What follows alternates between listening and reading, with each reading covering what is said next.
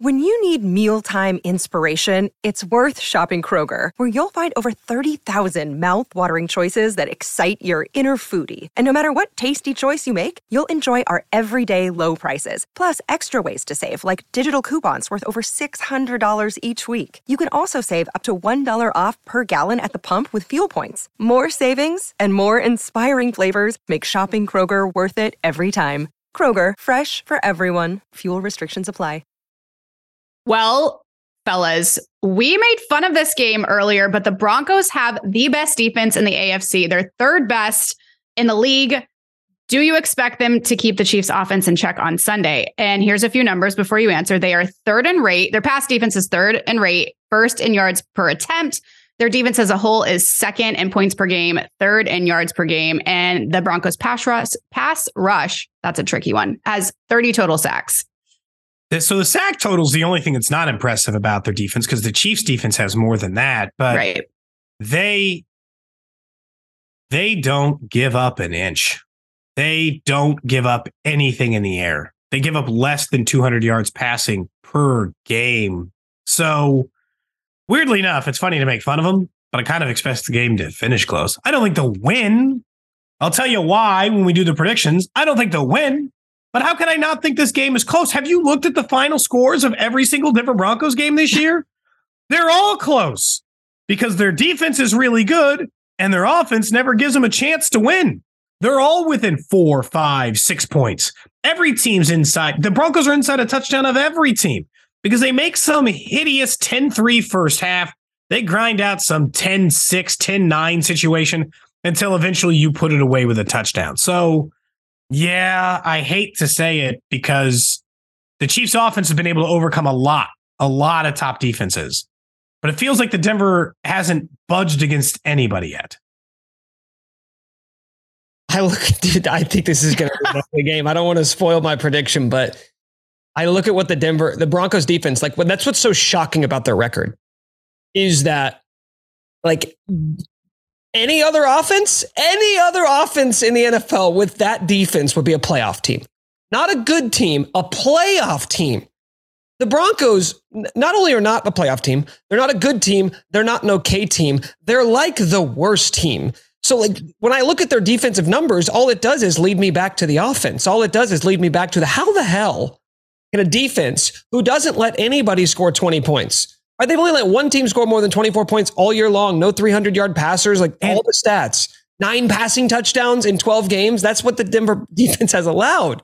Like it's absurd. And yet still they can't manufacture four measly wins on the season.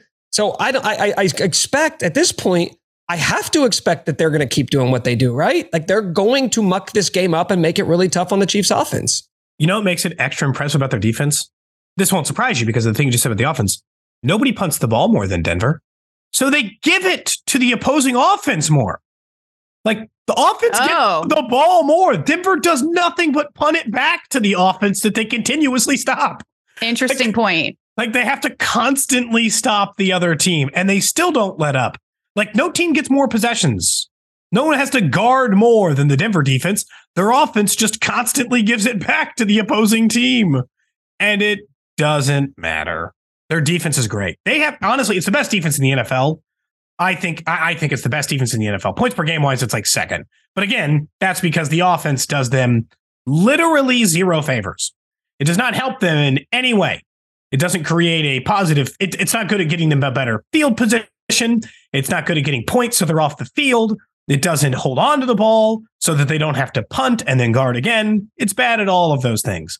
But Denver plays close games. They're bad because they're so bad on one side of the ball. It's it, you can't ignore it. But they play close games. So they got that going for them. And I'm not sure I can think that it's going to go another way this weekend. Are we ready for our game predictions and player of the game? Heck yeah. Heck yeah. Never heck been yeah. more ready. well, Nick, do you want to go first? Yeah, so I think I've kind of been alluding to it. I think this is going to be an ugly game. Oh. Yeah, I think the uh, the Broncos have allowed more than 30 points, or excuse me, one time, more than 24 points one time that was against the Raiders. back in week four, they have yet to allow a 300 yard passer. So at the very least, I don't think the Chiefs are going for like 35 to 40 points in this game. I think 27 probably wins you the game comfortably, but how tough is it going to be to get to 27? The Chiefs offense actually was good last week.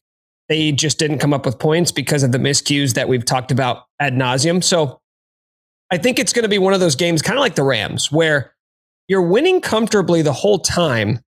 The other team doesn't really have a shot in the game, but yet you're still sort of sitting on the edge of your couch in the fourth quarter saying, like, will you just, just put this game away? Will you get like, will you make it a 14 point lead so we don't have to worry about this at all?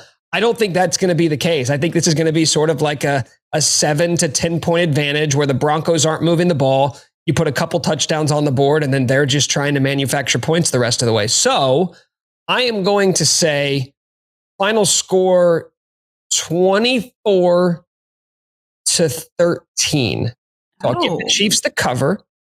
And I'll say player of the game.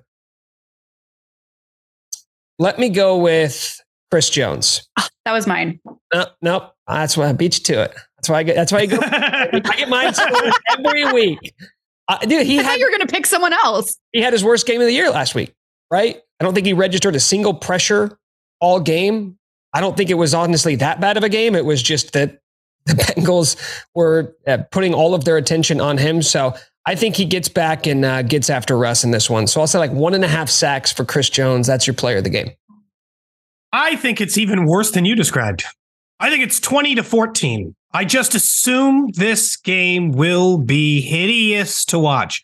I know we talked about how the Chiefs just play bangers, I, and they've been grading its number one defenses. But until somebody actually proves they can put up real points against Denver, I'm not going to assume that even the best offense in the NFL, which is what the Chiefs are, will do that. I think that they will have that margin, Nick. Like that 20 to 14, it won't be like it's a one possession game the whole time. Denver will find some way to scrape points across because it's a divisional opponent and it's their last gasp. It's their only chance to have anything to smile about for the rest of this calendar year. So they will give it their all, but they're still coming up short. But we just talked about McDuffie, so he's going to be my player of the game. McDuffie gets a pick. Chiefs That'd win be 20 to 14, and we move on to them playing the worst team in the NFL next week in the Texans. Okay, so how many points did you give the Broncos? 14. And being Nick, generous. uh, Nick, you gave them. 13. Oh, I'm all over the map with my picks. I can't decide. I feel like it's. I don't feel like we're giving the Chiefs enough points. Okay, so I'm how high do you think they're going to go? Well, in one of mine, I have 31 17, and the other one, I have 27 14. There's no rhyme or reason. I can't decide. Mm. I'll go 27 14. I just feel like we can do better than that. Well, that would be the most points that they put up on this defense. Honestly, putting up 27 against Denver's defense would be impressive. Hell okay, yeah. we'll go we'll go 27 14. You'd have to feel good. Well, who's your star? Is it Chris Jones or are you going to take Well, I had? Chris Jones. Oh. I think he I think he goes from 10 sacks to 12 sacks. Oh, Oh, wow. Wow. She, I'm giving she him Chris two. Now. Sorry, I'm she giving went him too two. strong. She went too Um, strong, Nick. You and got you someone else. But to to be different, I'll go Juju back on track. Big game.